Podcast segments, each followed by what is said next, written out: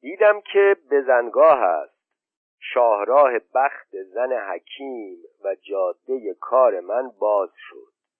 از اول طبیعت عثمان آقا را می‌دانستم. گفتم لذت تهران عبارت است از زن بردن و آوردن آن در دست من است. از این قضیه مرا محقق شد که هر آینه در دنیا قضا و قدری است بیهوده سخن به این درازی نمی شود چنانچه دست قضا از شرق یعنی از اقصای خراسان با آرزوی خوشگذرانی به پشت سر عثمان آقا می‌زند و به جانب غرب میدواند. خاجه دویمم را برای اینکه خاجه اولم با زنش خوش گذراند در آن اوقات در تهران میمیراند. مرا در همان اوقات برای زحمت کشیدن در این کار از جنوب به شمال یعنی از اصفهان به ری میکشاند. اذا ارادت الله شیئا ان یقول له کن فیکون. زن حکیم از سایر زنان گنده تر و عثمان آقا هم گنده. عرضه کردم قبول کرد و وافق شن طبقه.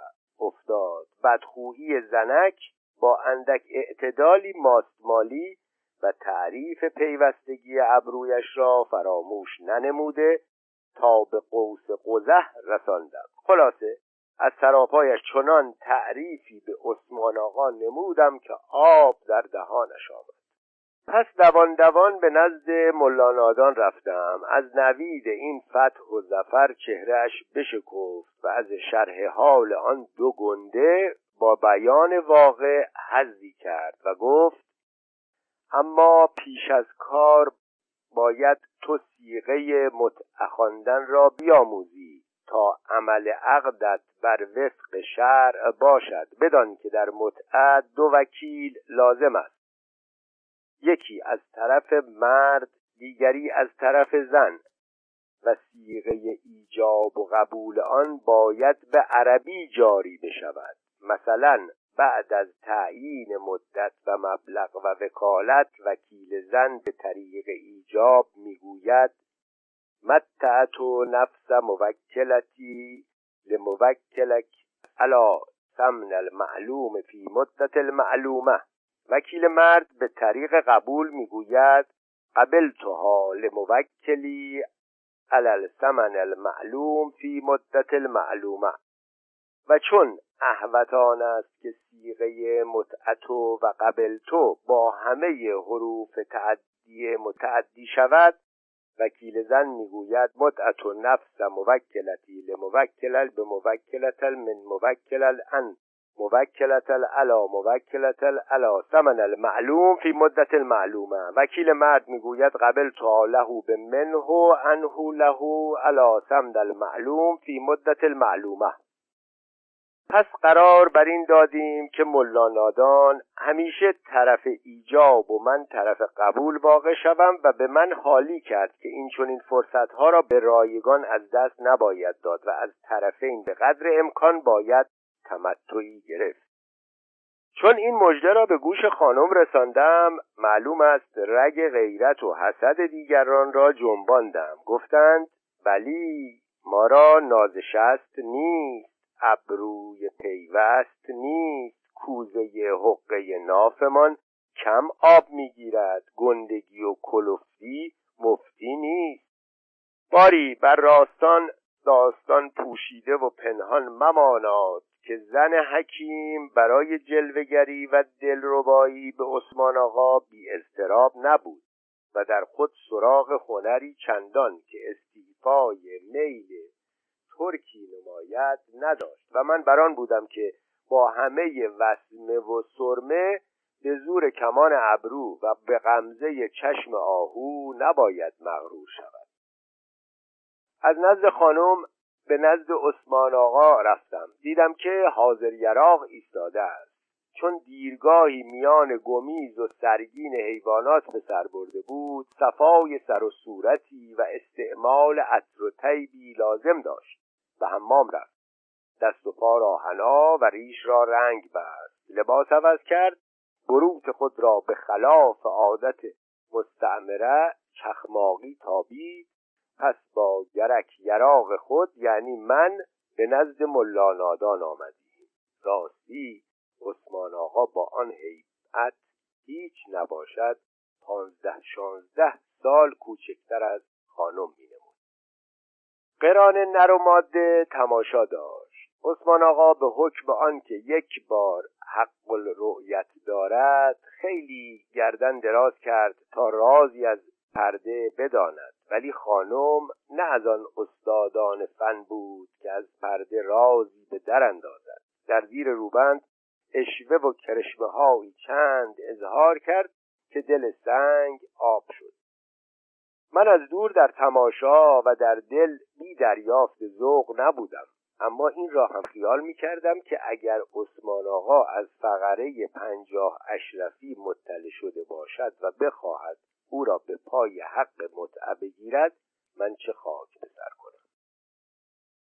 باری سیغه شرعی جاری شد و به جرأت قسم می‌توانم خورد که تا آنگاه با همه گردن درازی و کوشش عثمان آقا سر موی از اندام خانم ندید و هم سوگند می‌خورم که بعد از دیدن هم قش نکرد.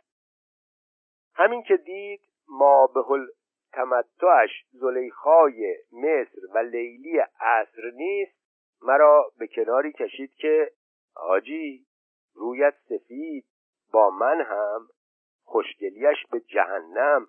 کاش جوان می بود و رویش بیش از گردن شطور چین و شکنج نمی داشت.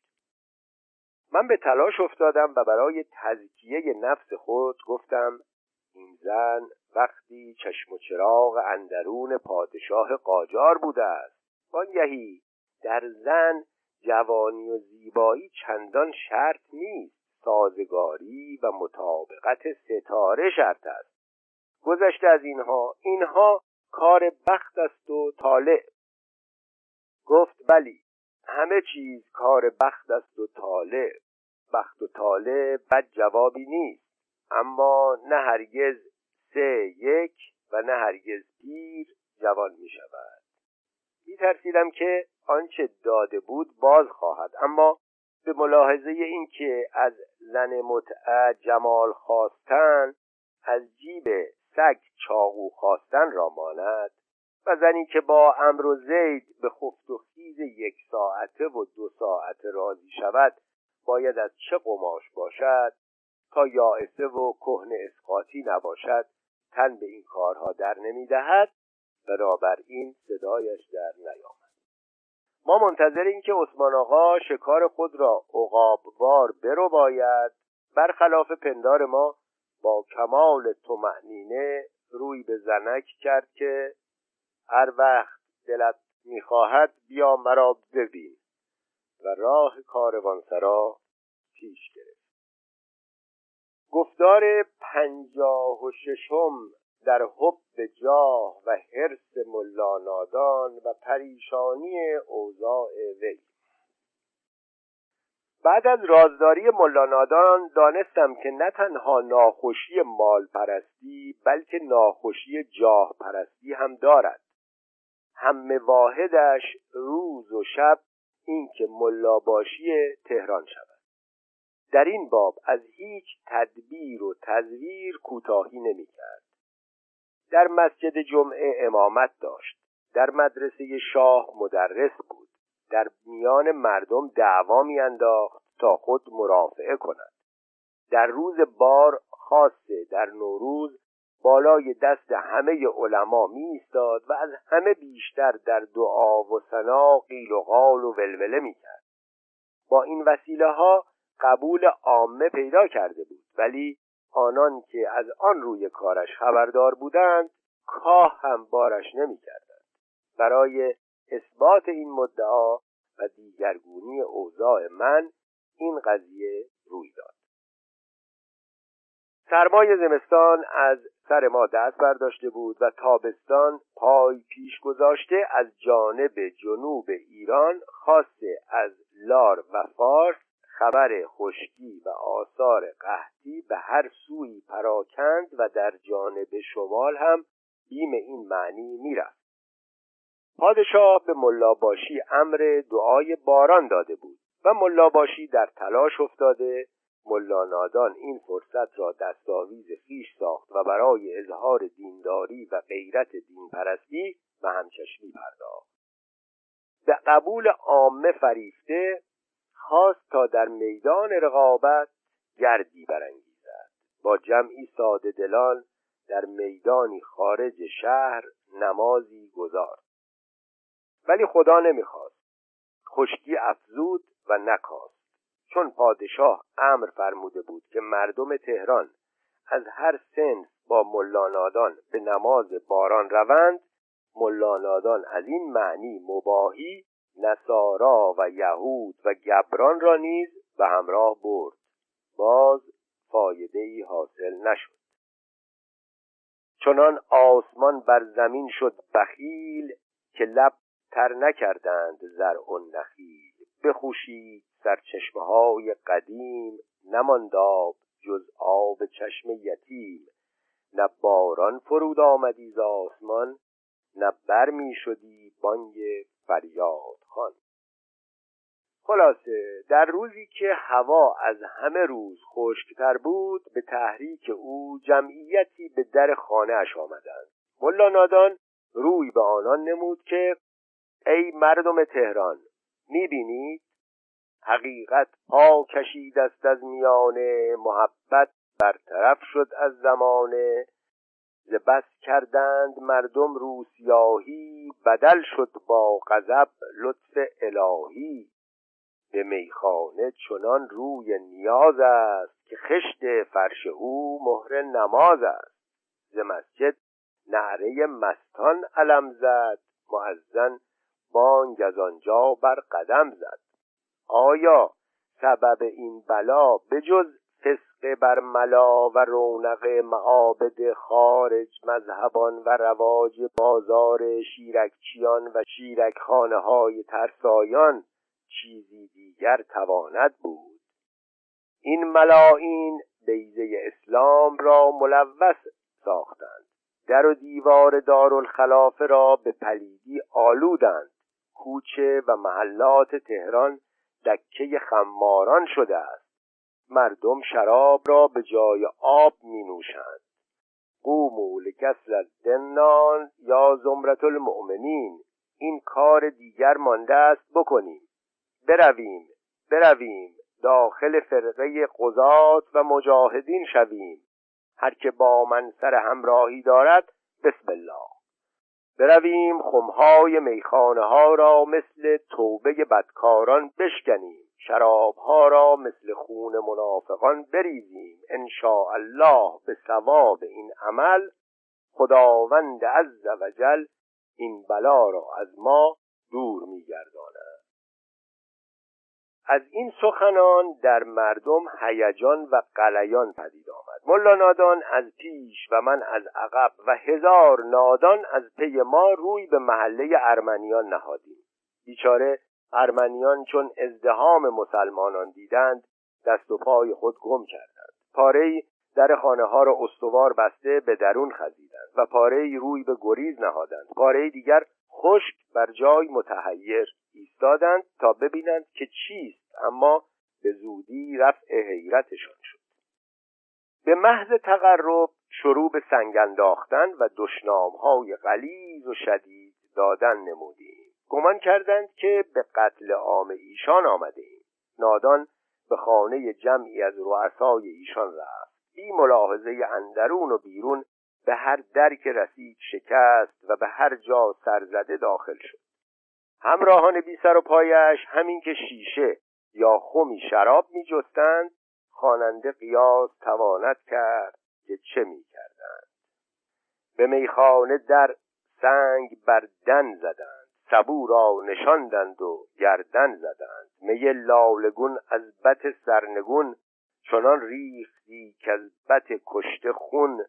شکم تا به نافش دریدند مشت قده هم بر او چشم خونین ز عجب نیست بالوعه گر شد خراب که خوردن در آن روز چندین شراب.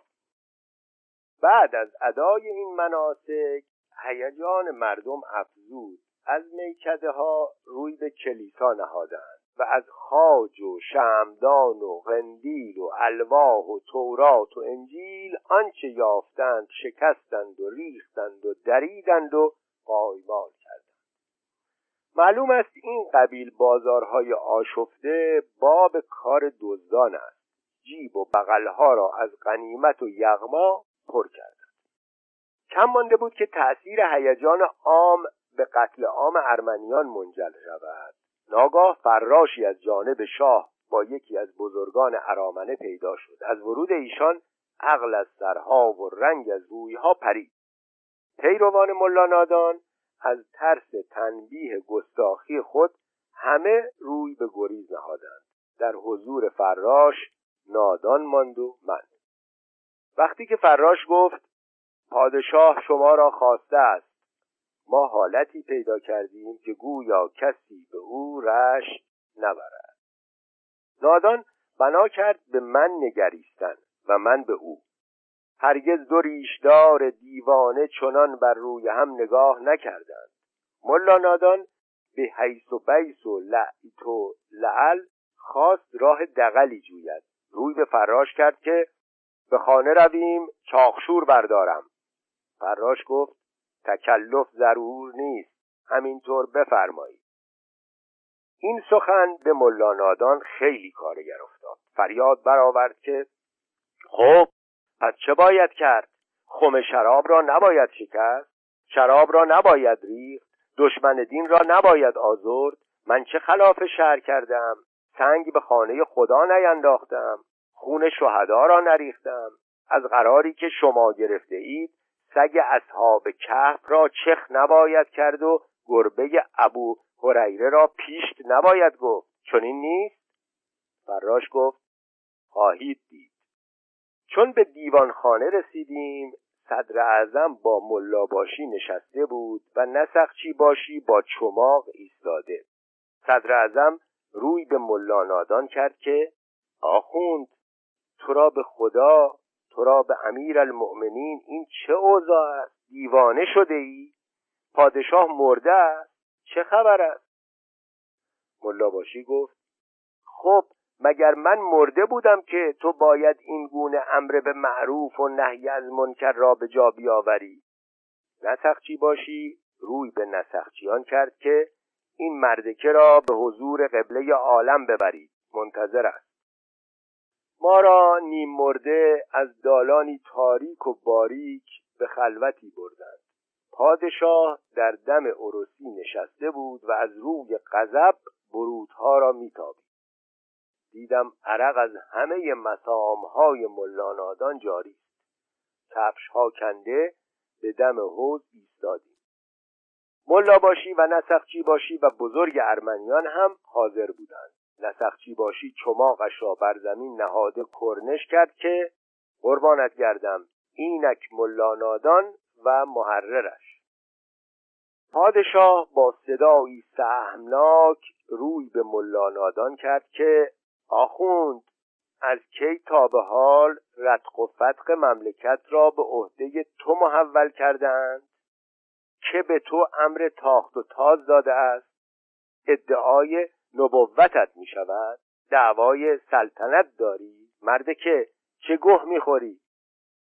نادان روسیا که در سایر اوقات سلس القول داشت به سلس البول گرفتار شد. شکسته بسته لفظی چند از قبیل بیدین و شراب و گناه و ثواب و باران و خراب در زیر دندان جاوید و نفسش بگرفت پادشاه روی به ملاباشی کرد که چه می‌گوید؟ من نمی‌فهمم برای چه این گه را خورده است. ملاباشی گفت برای خیر عامه می‌گوید که با وجود شراب باران نمیبارد. پادشاه گفت پس باید در لندن ابر هم نباشد. پس باید نصف مردم را کشت تا برای نصف دیگر باران ببارد. باز روی به نادان کرد که خب نادان تو را به خدا بگو ببینم من چه کارم. در دم بینی مشتی رعیت بیچاره ام را به هیچ و پوچ اینطور سوزاندن و داغ کردن چه معنی دارد؟ مرده که بنگ خورده بودی چرس کشیده بودی دماغت خشک شده بود نفست بالا بیاید. جواب بده. دیشب چه خواب دیدی؟ سگ هارت گزیده بود. پس با آواز بلند گفت آری مردم ایران هر کس که می‌خواهد باشد مسلمان و کافر باید بدانند که پادشاهی دارند و در زیر سایه کسی زندگی می کنند فراش امامه این خره را بردار ریشش را مو به مو بکن دستش از قفا ببند و وارونه بر خر سوارش کن. کوچه و بازار را بگردان. بعد از آن از شهر بیرونش بینداز. مرا هم نشاندهان برود با این محررش به جهنم. خدا رو شکر که در آن حال مسئله زینب به خاطرش نیامد. و دیگر شکرتر که فرمان در این باب طابق و نعل به نعل به جای آمد. گویا تا آن حال هیچ امری به آن درستی و واقعی به جای نیامده باشد. من نسبت به نادان از اهل بهشت بودم. به حسب فرمان امامه خره را از سرش برداشتند ریشش را مو به مو کندند دستش را از قفا بستند وارونه بر خرش سوار کردند و با من بنده محررش که سر و پا برهنه از عقبش میدویدم از دروازه بیرون انداختند به جهنم.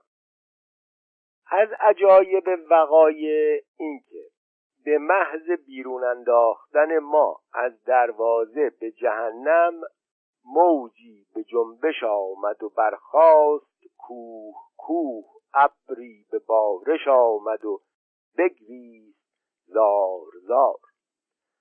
نصف شهر تهران را سیل باران ویران کرد. گفتی که این همه خشکی و سخت گیری آسمان در طلب نکال ما دو بدفعال بود و گردون منتظر انتقام ارمنیان از نادان بی ایمان. گفتار پنجاه و هفتم در وقوع واقعه غریبی که در حمام به حاجی بابا روی داد و قرابت رستن او از خطر. چون با رفیق خیش تنها ماندیم گفتم آقا جان این دولت بنده هم در سایه دولت سرکار است. اگر این طور می‌دانستم با سفارش مجتهد قوم نیست با حکم پیغمبر هم به پیرامون خانه تو نمیگشتم و تو به شرف شناسایی من سرفراز نمی شدی می‌خواهد باران ببارد می‌خواهد نبارد. می‌خواهد مسلمانان پاک باشند ارمنیان نجس یا ارمنیان پاک مسلمانان نجس. می‌خواهد تهران پر از شیرکخانه باشد می‌خواهد پر از تکیه و صومعه. خواه مردم مست خواه هوشیار خواه بیدین خواه دین دیندار. مرده که آخر تو چه کاره ای تو را به کجا می‌برند؟ وکیل کار کائناتی قابض بهشت و جهنمی. در جهنم مردم بر روی هم بخوابند یا در بهشت روباه و شغال بچه بگذارند. به تو چه؟ ای فضول آقا دستت درد نکند. خودت به جهنم. من هم باید به آتش درد دین تو بسوزم. در آن حالت درد و اندوه بیش از این نخواستم تن و لعنش کنم. محموم و مغموم ساکت و سامت دوش به دوش راه پیمودیم و در اولین ده به استشاره و استخاره نشستیم. بیچاره نادان با آن حالت اخراج بلدی پیش از گذشتن آن طوفان بلا روی برگشتن به تهران نداشت. هر دو به این اندیشه که به هست و نیست ما چه رسیده؟ او به فکر خانمان و مال و من به فکر رخت و قاطر. قرار دادیم که من به شهر برگردم و خبر ماجرای بعد از ما را به او ببرم. عصر تنگی داخل شهر شدم و بی آنکه خود را به کسی بشناسانم از کوچه و پس کوچه تا نزدیکی خانه ملانادان آمدم. در اول چه دیدم؟ قبه و بارگاه خانه نادان از دست برد نسخچیان زیر و زبر. درها و پنجره ها شکسته تا ناودان بام به یغما رفته. اول کسی که راست آمدم فراش معهود ما بود. بر قاطر ما سوار و بخچه ای که بیشک کهنه های من یا نوهای ملانادان در آن بود در پیش روی می‌رفت. از ترس نزدیکی نکردم که در دست او جامه بهتر که من. سرگردان و حیران به هر سوی پویان عاقبت در نزدیکی خانه ملاباشی دشمن ما به حمامی داخل شدم. بیان که کسی ملتفت شود رخت کنده به گرمخانه رفته در گوشه‌ای به فکرهای دور و دراز مشغول شدم. با خود می‌گفتم که خب بعد از این چه کنم؟ آسمان بازی کم ساخت و دورم انداخت. عاشق شدم پادشاه رقیبم شد. عزلم کرد. میراث پدر خواستم فریب خوردم. به جای توانگری گدا گردیدم. مجتهد قم خواست از خاکم بردارد به خاکسترم نشاند. ملا نادانم به علم علمآموزی جاکشیم آموخت. رفتیم رحمت بطلبیم عذاب طلبیدیم. اخراج بلدمان کردند. مالمان به تاراج رفت. آیا کسی مانند من که در این گوشه حمامم فلاکت خیش تواند شمرد؟ آیا کسی به قدر من به بلا مبتلا شده است؟ اینها می‌گفتم و آرزوی مرگ می‌کردم. در حمام مشتری نمانده بود. ناگاه آواز پایی بلند و شخصی با عظمت و جلال داخل حمام شد. به روشنایی چراغ حمام تشخیص ملاباشی بودنش توانستم داد. اما او و خدمتکارانش تشخیص من نتوانستند داد. داخل خزینه حمام شد و بعد از آن صدای فشافش و قراغری چند شنیدم که به آواز لطیفه میماند. نه به آواز آدم معقول. گفتم شاید مانند مزمزه و غرغره و استنشاق و تهنه اینها هم از سنن شهر باشد آواز قراغر افزود چنانچه تاب نیارستم. آهسته آهسته سری از در خزینه به تو بردم تا ببینم چیست. دیدم نعش ملاباشی بر روی آب در حال نز شناوری می کند مگو که گرمی حمام بر سرش زده نفس نتوانسته بود برآورد خفه شده بود. شومی فرجام این قضیه حایله سراپایم را استیلا نمود. با خود گفتم اگر مرگ این بابا را از چشم من بدانند و جای باور هم هست چه خاک به سر کنم؟ شکراب میان نادان را با این همه کس می‌داند. من هم که محرر نادانم البته مرا واسطه قتل او می‌داند. من در پله خزینه به این اندیشه که ناگاه آدم ملاباشی با حمامی لنگ و قطیفه او را آوردند مرا ملاباشی پنداشته لنگم را بگشودند و قطیفه را بر دوشم انداخته از زیر بغلم گرفتند و تا به سربینه آوردند. چون بنشستم به مشتمالم مشغول شدم.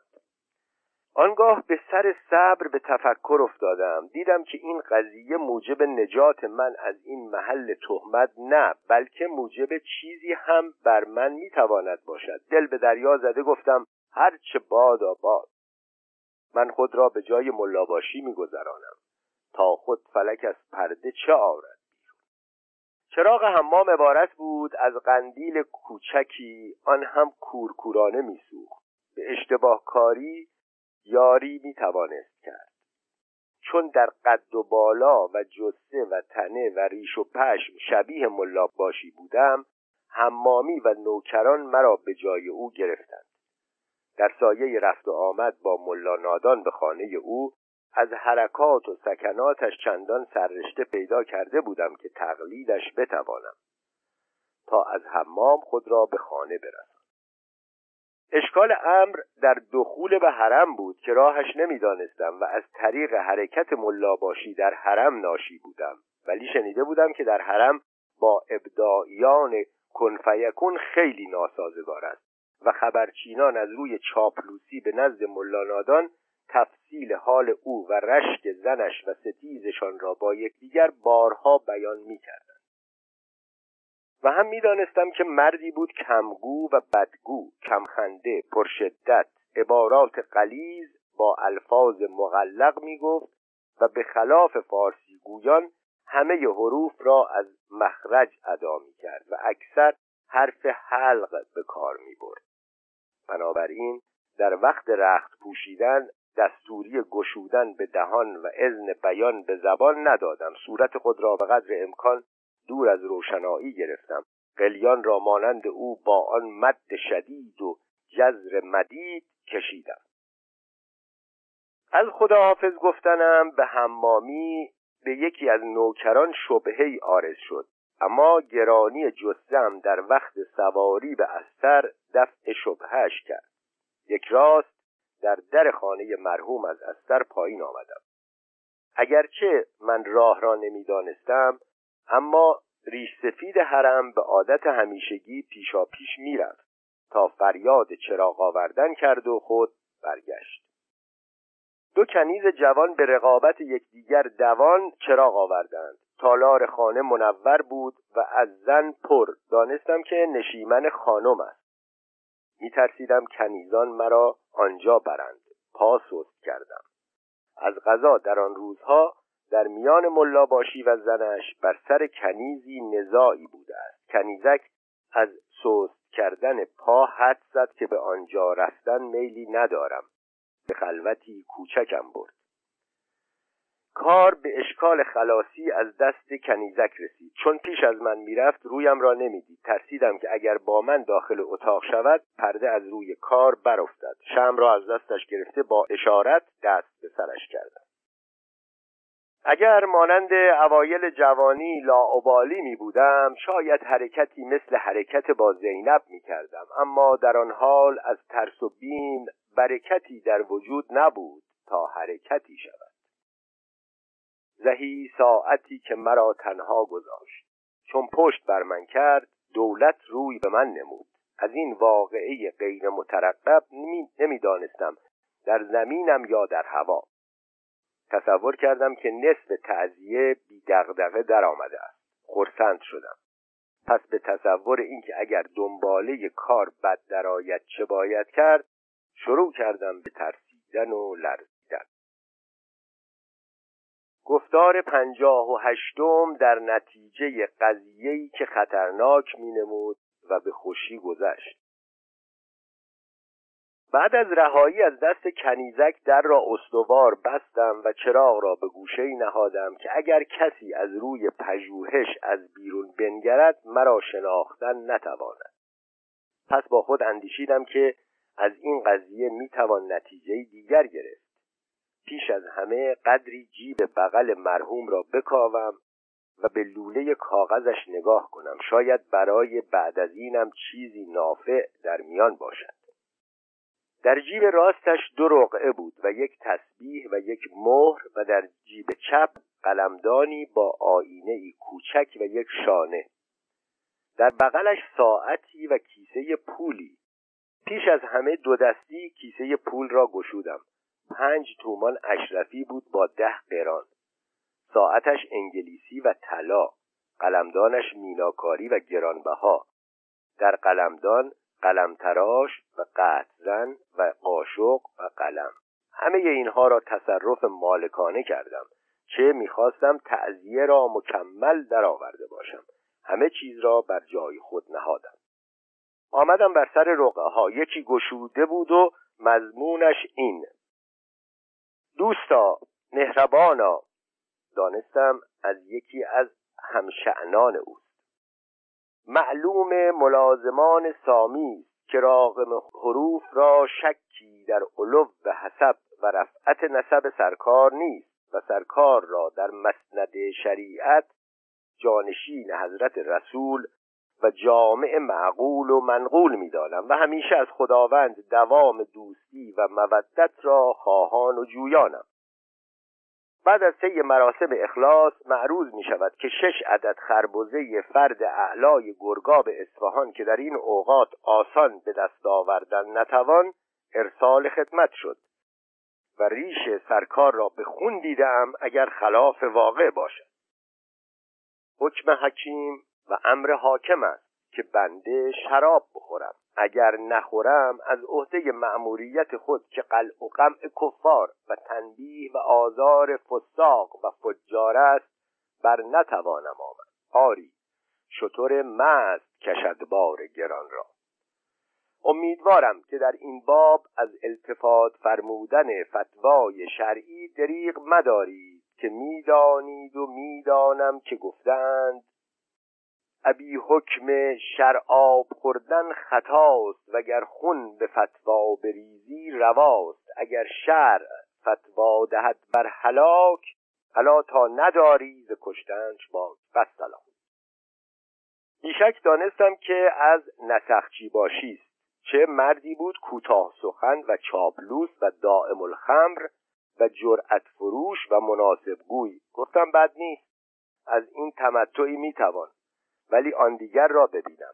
در آن یک نوشته بود سرورا بزرگوارا معلوم ملازمان جناب حجت الاسلام حامی الانام محی الاسلام بوده باشد که به هزار مشقت و زحمت از رعایای قریه سرکاری صد تومان نقد و پنجاه خروار جنس وصول گردید.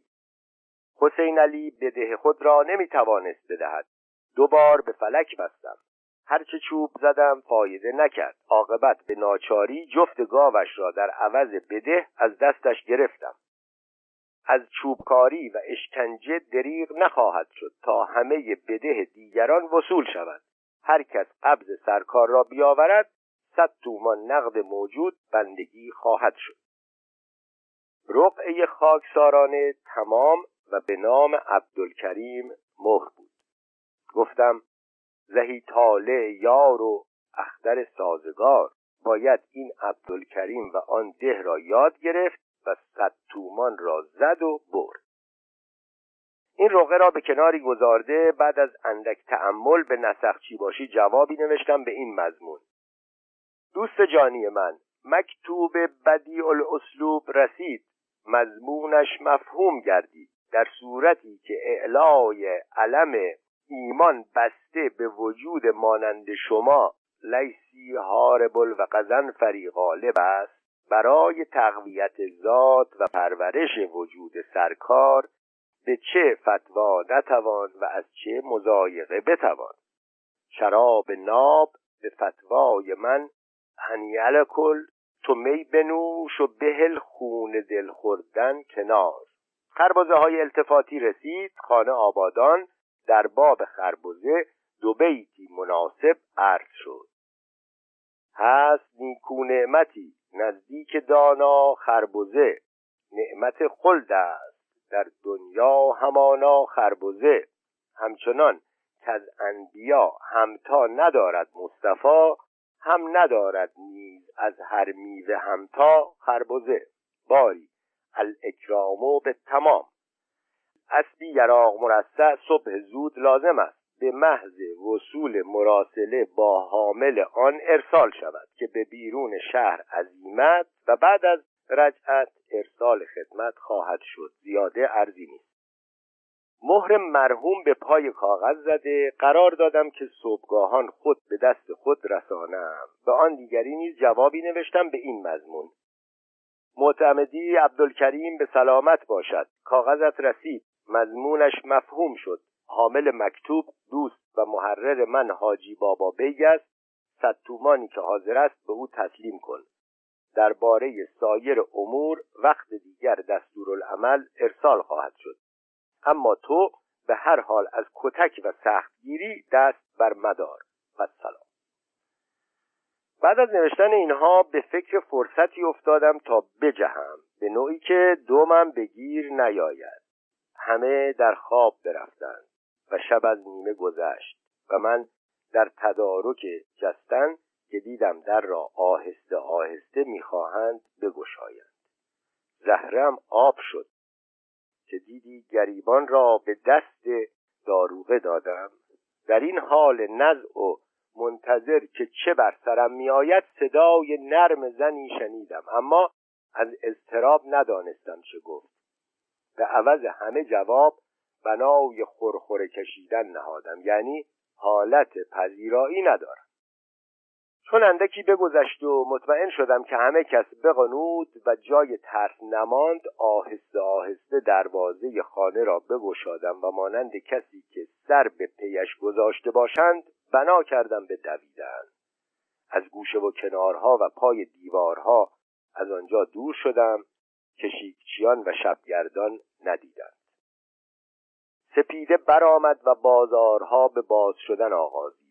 بر در دکان کهنه فروشی رفتم. رخت و لباس ملاباشی را که در برم بود تعدیل و تبدیل دادم تا کسی نشناسد. اینک اولین کارم.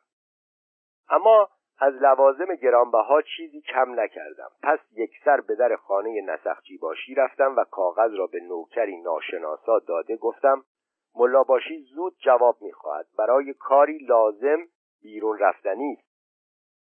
به یاری بخت نسخچی باشی هنوز در اندرون بود و برای جواب تعملی میبایست. اما به نقد حکم به حاضر کردن اسب داده شد.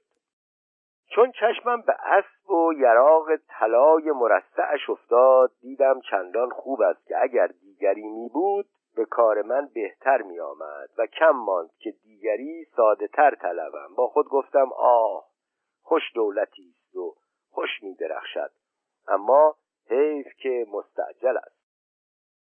از ترس اینکه اگر منتظر گرفتن جواب شوم شاید غذایی پیش آید با لذت انتها یافتن نکبت سوار بر مرکب شده تا بگویی چه از شهر بیرون رفتم بیان که پشت سر بنگرم یک نفس تا به کنار رود کرج راندم. شنیده بودم که دهات ملاباشی در طرف همدان است.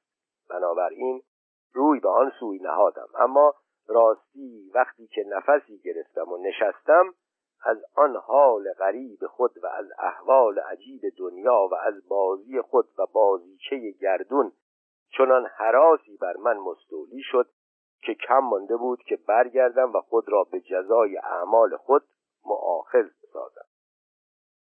با خود گفتم که خب دزد شاخ و دم ندارد.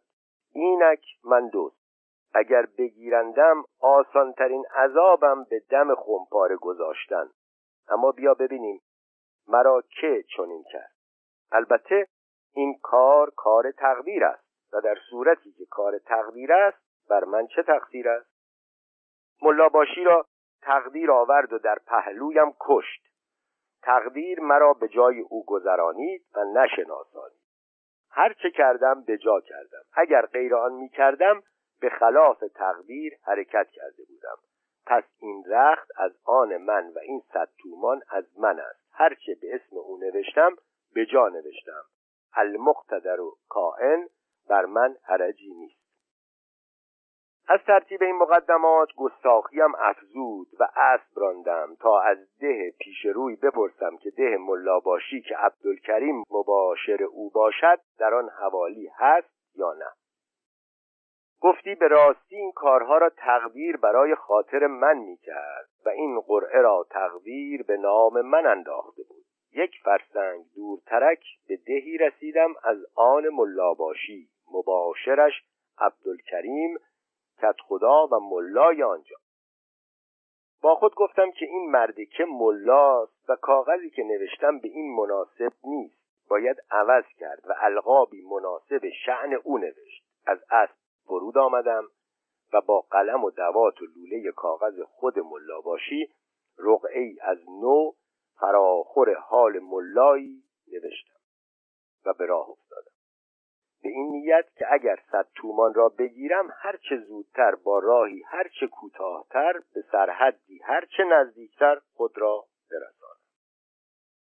گفتار پنجاه و نهم جلوه نکردن حاجی بابا در درستکاری و سرگذشت ملانادان با سواری آن اسب آنقدر باد کردم که گنبد سلطان خداونده شدم. چون به سعید آباد اینک نام ده ملاباشی. رسیدم از کوچه ها با عظمتی تمام گذشتم. روستاییان به دیدنم دویدند و همه به سلام و تعظیم ایستادند. از اسب فرود آمدم و اسب را به دست کسی داده پرسیدم ملا عبدالکریم کجاست؟ مردم به این سو و آن سو دویده آوردند. بعد از تعارفات متعارف کاغذ را به دستش دادم که برای آن کار ملاباشی که می‌دانید آمدم. عبدالکریم آدمی بود تیزنگاه و تیزنگاهی او با کار من منافی. دلم تپیدن گرفت. اما بعد از مطالعه رقعه به چشمی گفت که پول حاضر است ولی باید که قدری استراحت بکنی. از چیزی نگاهش ترسان درازی زمان اختلاطش را چندان طالب نبودم ولی برای اینکه شک زده نشود به قدر خوردن میوه و نوشیدن آب دوغی خواستم تا به بهانه خونکی از آتش آن چشمان محفوظ مانم. چون قاچ اولین خربزه به دهان بردم عبدالکریم گفت من شما را هیچ در نزد ملاباشی ندیدم همه وابستگانش را می‌شناسم. من خودی جمع کرده گفتم آدم او نیستم آدم نسخچی باشیم گویا با ملاباشی حسابی دارد از آن جهت مرا فرستاد. این جواب دفع شبهه او کرد. اما خدا پدر اسب و زین و یرا را بیامرزد که بیشتر به فریاد رسید. چون صد تومان به جیب رفت با دلی آسوده روان شدم و به عمد راه تهران پیش گرفتم. اما در بیرون سر اسب را برگردانیده رکاب زنان به راه کرمانشاهان افتادم تا خود را به آنجا رسانیده اسب و زین را به هر قیمت که باشد بفروشم و هر چه زودتر خود را به دارالسلام بغداد رسانده سلامت مانم. بعد از طی پنج شش فرسخ از دور مردی دیدم عجیب تندرو آوازخان کلاه بر سر کفش بر پا چانه و صورت بسته. نزدیکتر شدم. دیدم که گویا از پیش دیدم. بلندی بالا و فراخی شانه و باریکی میانش آشنا به نظرم آمد. اگر آوازه نمی‌خواند می‌گفتم که ملا نادان است. اما آوازش مرا معطل کرده بود. از آن مرد سنگین این حرکت سبک دور مینمود باری پیش از آن که او مرا بشناسد من او را شناختم. سر اسب را کشیدم که بشناسم یا نشناسم اگر بی آشنایی بگذرم ظلم است. اگر آشنایی بدهم بار دوش پیدا کردم وانگهی اگر بی آشنایی بگذرم و بشناسد و سراغم گیرند از روی دشمنی خبر می‌دهد. شب نزدیک بود و هر دو بایستی به یک ده وارد شویم. از شدت خستگی اسب هم گریز ممکن نبود. گفتم به حکم خیرالامور اوسطها از میان راه بیرون نمی روم. راه راست را می گیرم اگر بشناخت من هم او را می شناسم وگرنه از دستش می جهم اسب را راندم. چون نزدیک رسیدم روی به من کرد و سراپایم را نگریسته ظاهرا بی آنکه بشناسد گفت آقا تو را به خدا رحمی به من بینوا بکن که به جز تو پناهی ندارم. تا به این التماس نیاورده ایستادم تا دیگر چه گوید و بنا کردم به قهقهه خنده. چون خنده من به قدر آوازه او نابجا بود متحیر ماند. همین که به سلام آغازیدم دفع شبهش شده مرا بشناخت. مانند کسی که هیچ غمی در او نمانده باشد روی به من دوید که حاجی جان عمرم چشمم از آسمان می‌رسی یا از زمین؟ چه نقشی زده ای این چگونه است؟ این چه زین و یراق؟ از کجا تسخیر جن و پری کرده ای میرازخور معشوق دولتمند شده ای چه شده است؟ من از خنده خودداری نتوانستم. از بس که از این سخنان خوشم آمد. پس گفت قاطر منحوست چطور اسب عربی و پالان و پالاسش چطور زین و برگ مرصع شد؟ خب از خانه و زندگی من چه خبر؟ تو را به محاسن پیغمبر حقیقت واقع را بیان کن. خیال کردم که اگر بیان واقع را نگویم شاید گمان کند که اموال او را متصرف شدم گفتم چنانچه می‌گویی نقشی زدم بیان واقع را می‌گویم به شرط اینکه زود باور شوی و به دروغ حمل نکنی. که قضیه هم معجب است و هم مزهک هم از عقل دور و هم به دروغ نزدیک. خلاصه با هم به ده و در ده به کاروان سرا رفتیم تا شب در آنجا بمانیم. معلوم است من با آن سر و وز مردی مشار علیه بودم. که خدای ده به نفسه به خدمت پرداخت. سرگذشت خود را به ملا نادان بیان کردم. چون سعادتم را در نکبت ملا باشیدید بسیار خرسند شد. از صحبت یکدیگر بسیار حذف می کردیم چه شرح پریشانی دیگران موجب تسلیت است. دیدم که ملا نادان نه آن بوده است که من میپنداشتم. گفتم از خلوص و صفای تو معلوم می شود که در باطن نه آنی که در ظاهری. با آن همه رنگ این بیرنگی در تو گمان نمی‌برند. گفت حاجی نکبت بزرگ چیزی است. بلندی و پستی ایام عمر من بسیار است. من خود را به دولاب بازی تشبیه کردم اما از بدبختی هیچگاه به مفاد این مثل عمل نکردم که گفتند جایی مخواب که از زیرت آب درآید. گفتم تو را به خدا سرگذشتت را به من نقل کن که اسباب گذران وقتی به هزان نمی شود و امیدوارم که اینقدر اعتماد به من داشته باشی که چیزی پنهان نداری. گفت سرگذشت من تازگی ندارد. سراپا عبارت است از حالتی که اکثر ایرانیان را دست می‌دهد. چنانچه یک روز پادشاه مملکتند و دیگر روز گدای محلت. اما بنا به خاطر پژوهش تو نقل می کنم گفتار پنجاه و نهم جلوه نکردن حاجی بابا در درستکاری و سرگذشت ملا نادان. سرگذشت ملا نادان. من همدانیم. پدرم ملایی بزرگ بود. از برای اجتهاد جان می‌داد. اما در مسائل اجتهاد خود چندان از طریق متعارف انحراف ورزید که جمعی از علما به مخالفت برخواسته رد اجتهادات او کردند. هنر بزرگ پدرم رواج تشیع و سب تسنن بود.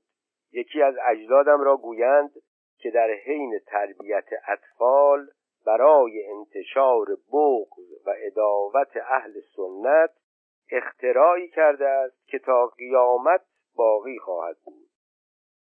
گویند در مکتب وقتی که قضای حاجت به طفلی زورآور می‌شد نشان اذن خواستن این را قرار داده بود که طفل پیش معلم بیاید و بگوید لعنت به عمر.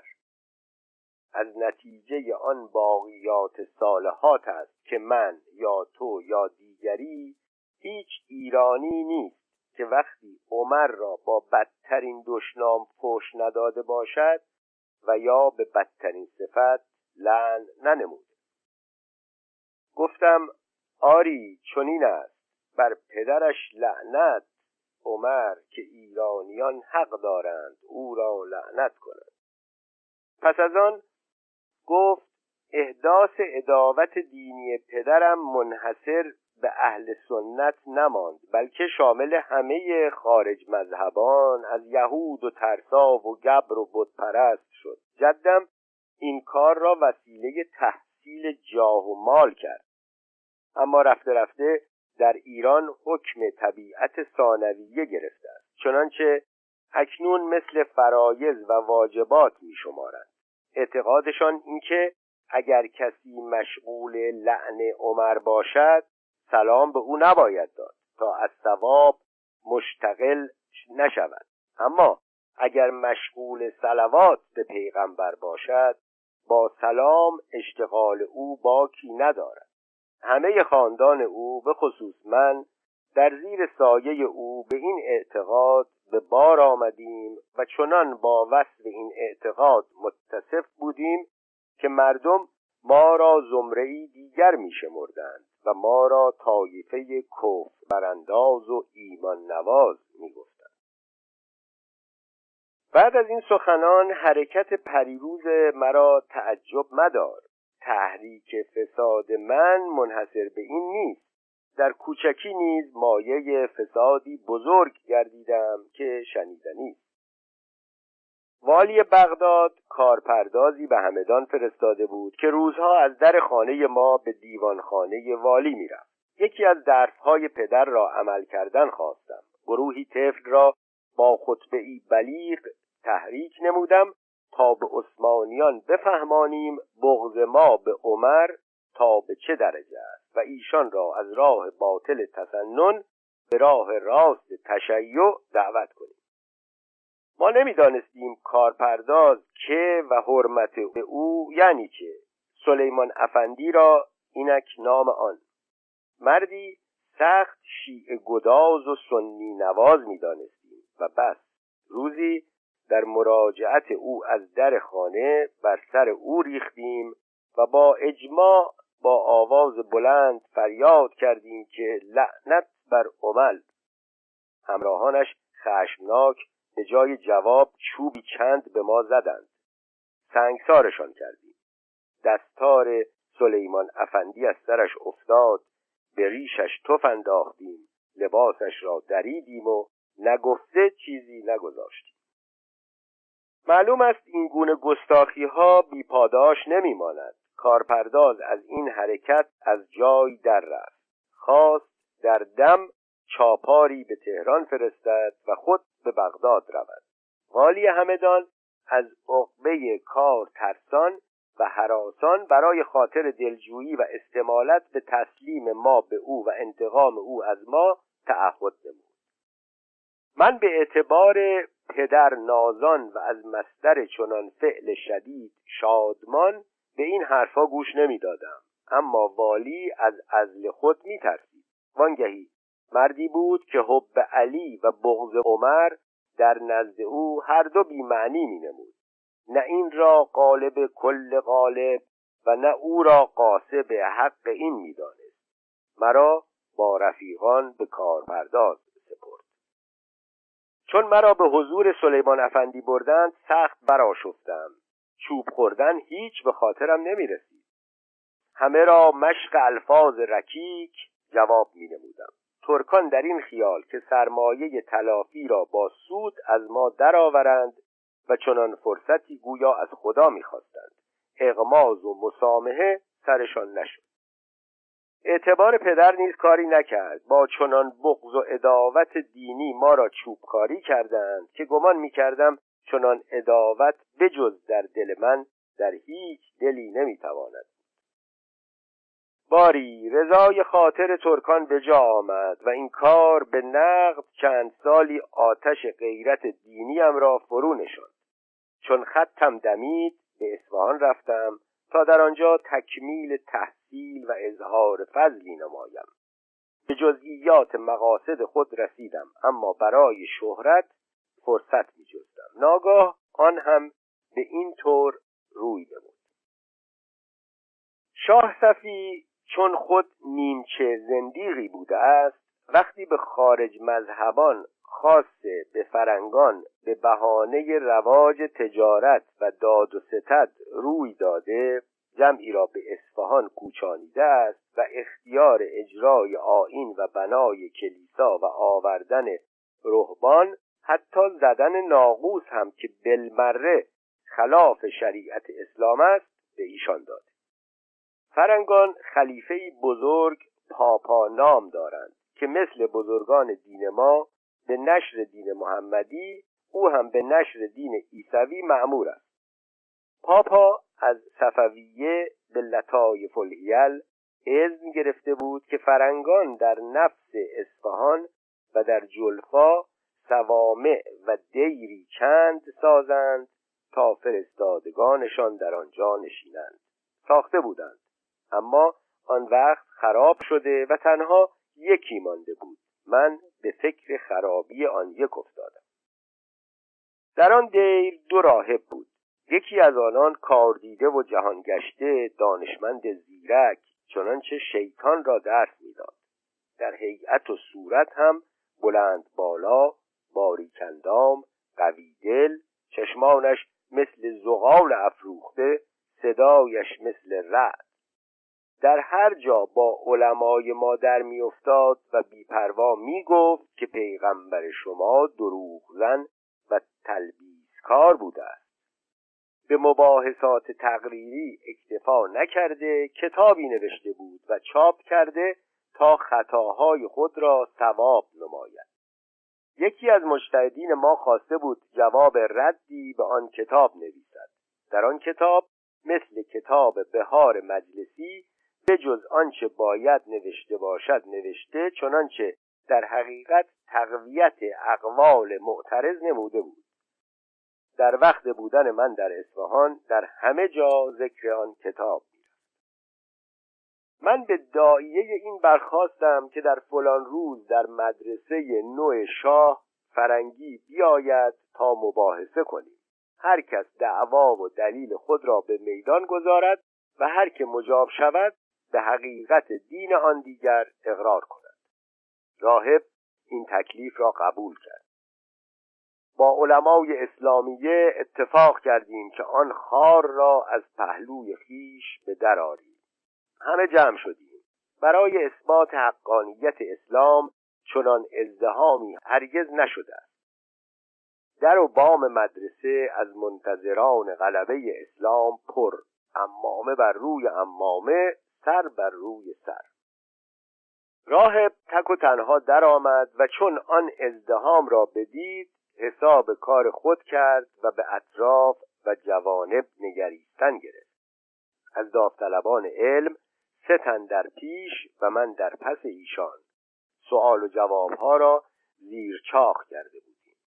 در راهب آلت کارزاری بجز زبانش ندیدیم.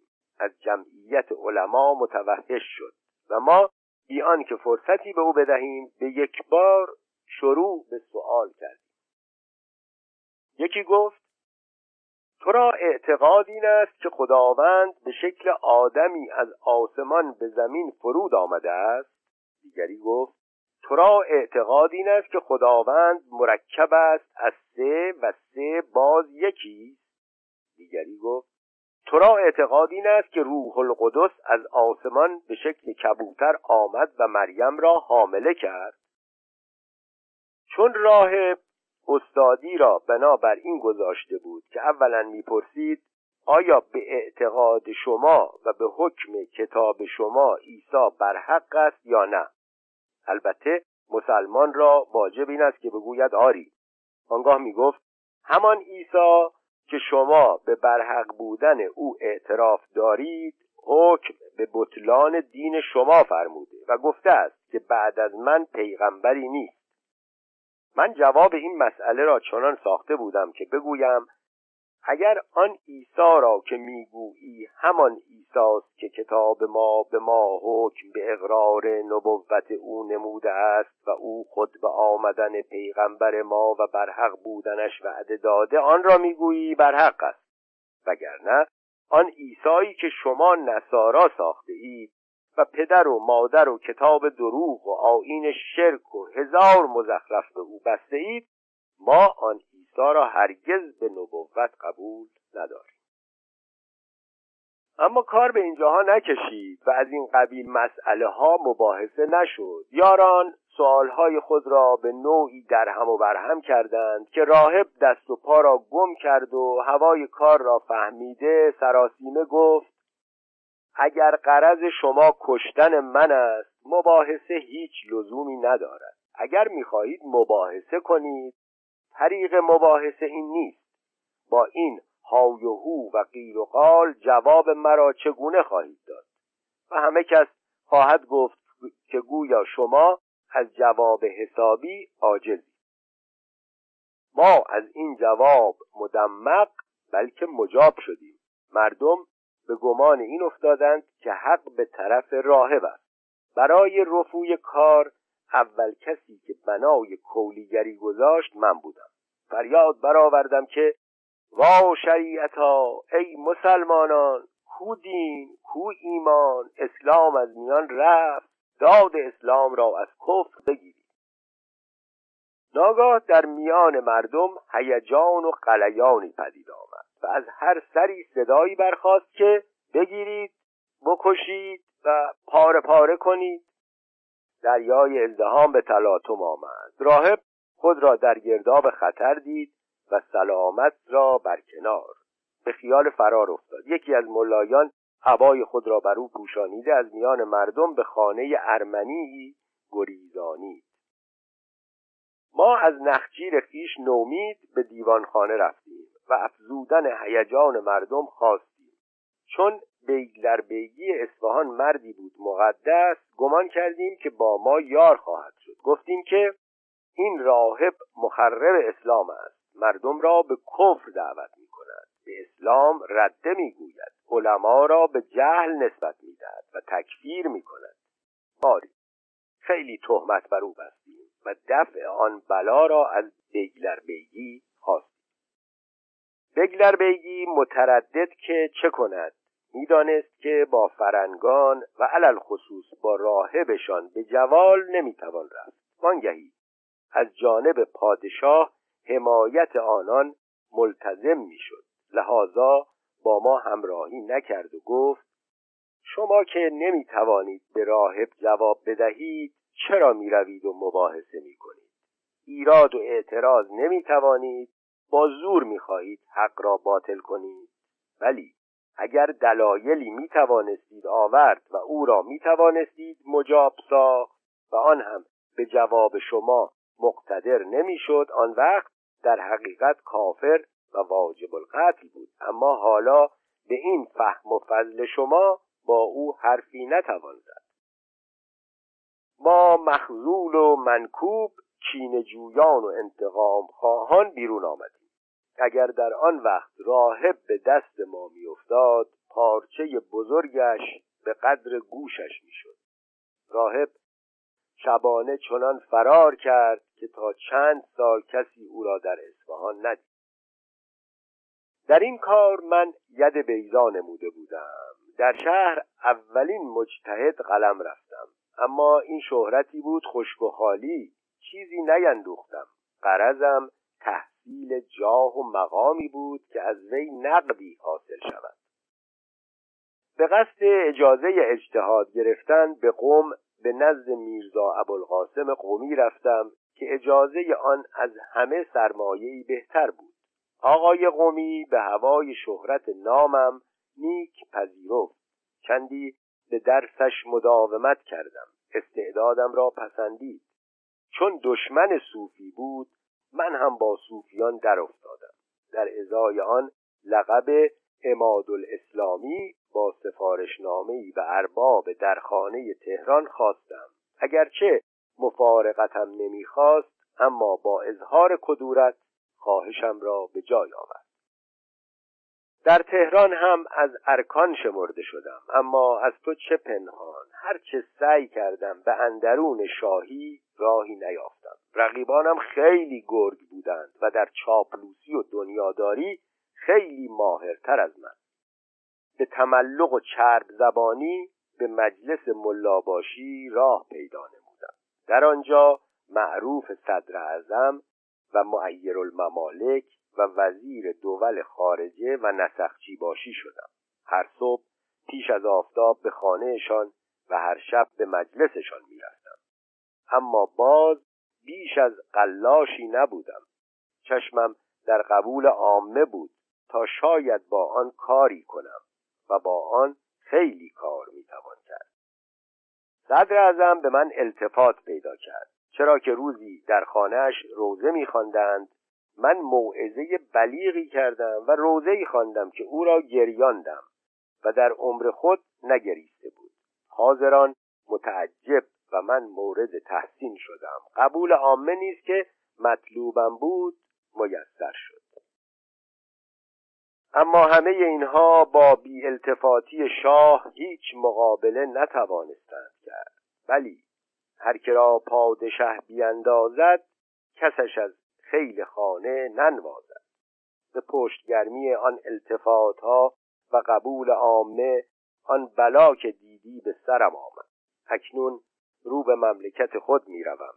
برهنهتر از روزی که بیرون آمدم و به علاوه ریشی کنده هم سوقات می‌برم.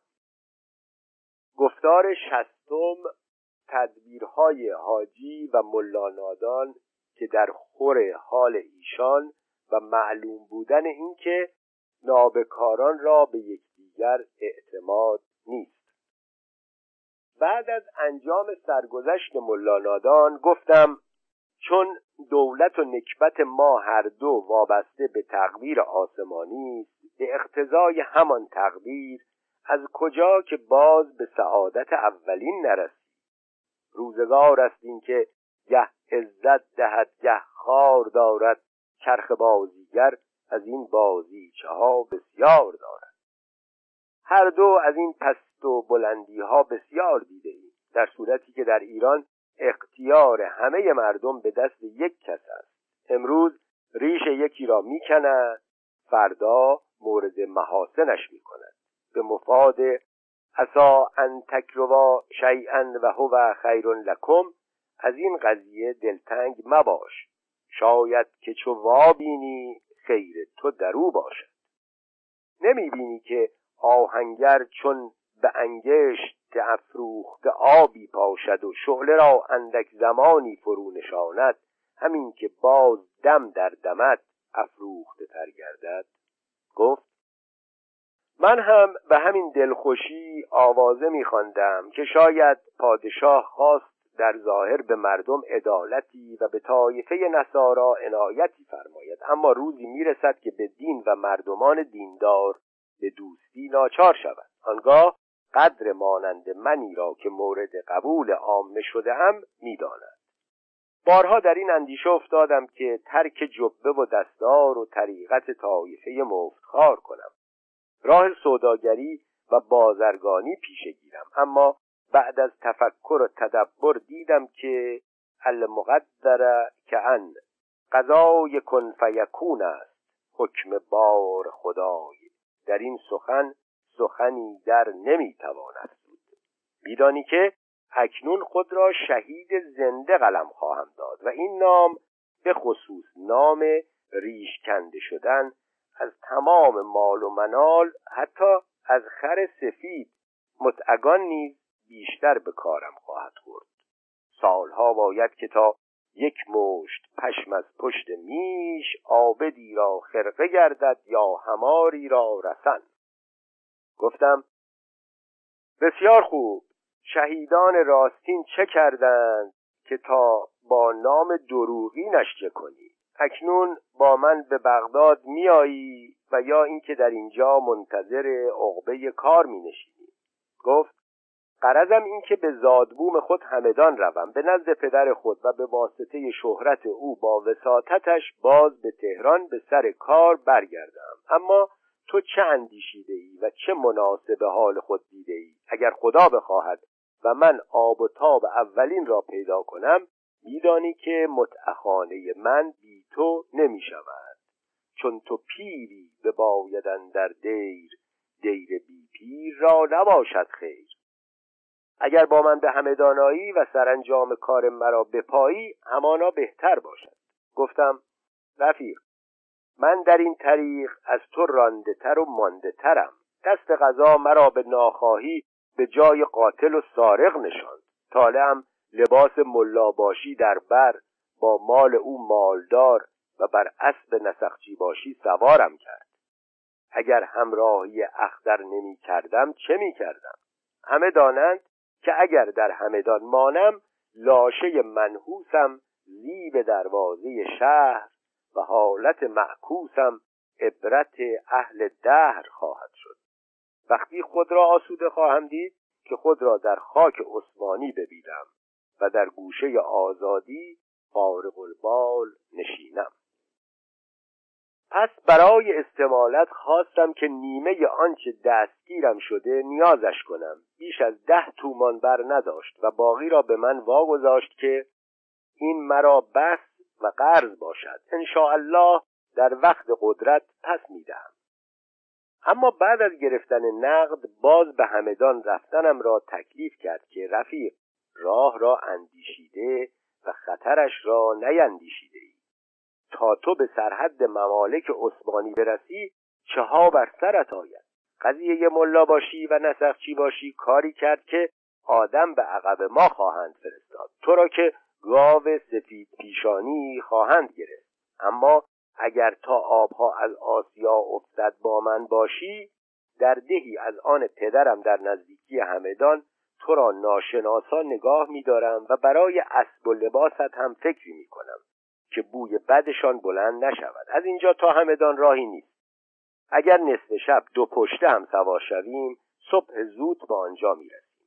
اما سرحد خیلی دور است و اسبت خام. اگر در راه بماند و گرفتارایی چرا غم تلخیص تو باشد؟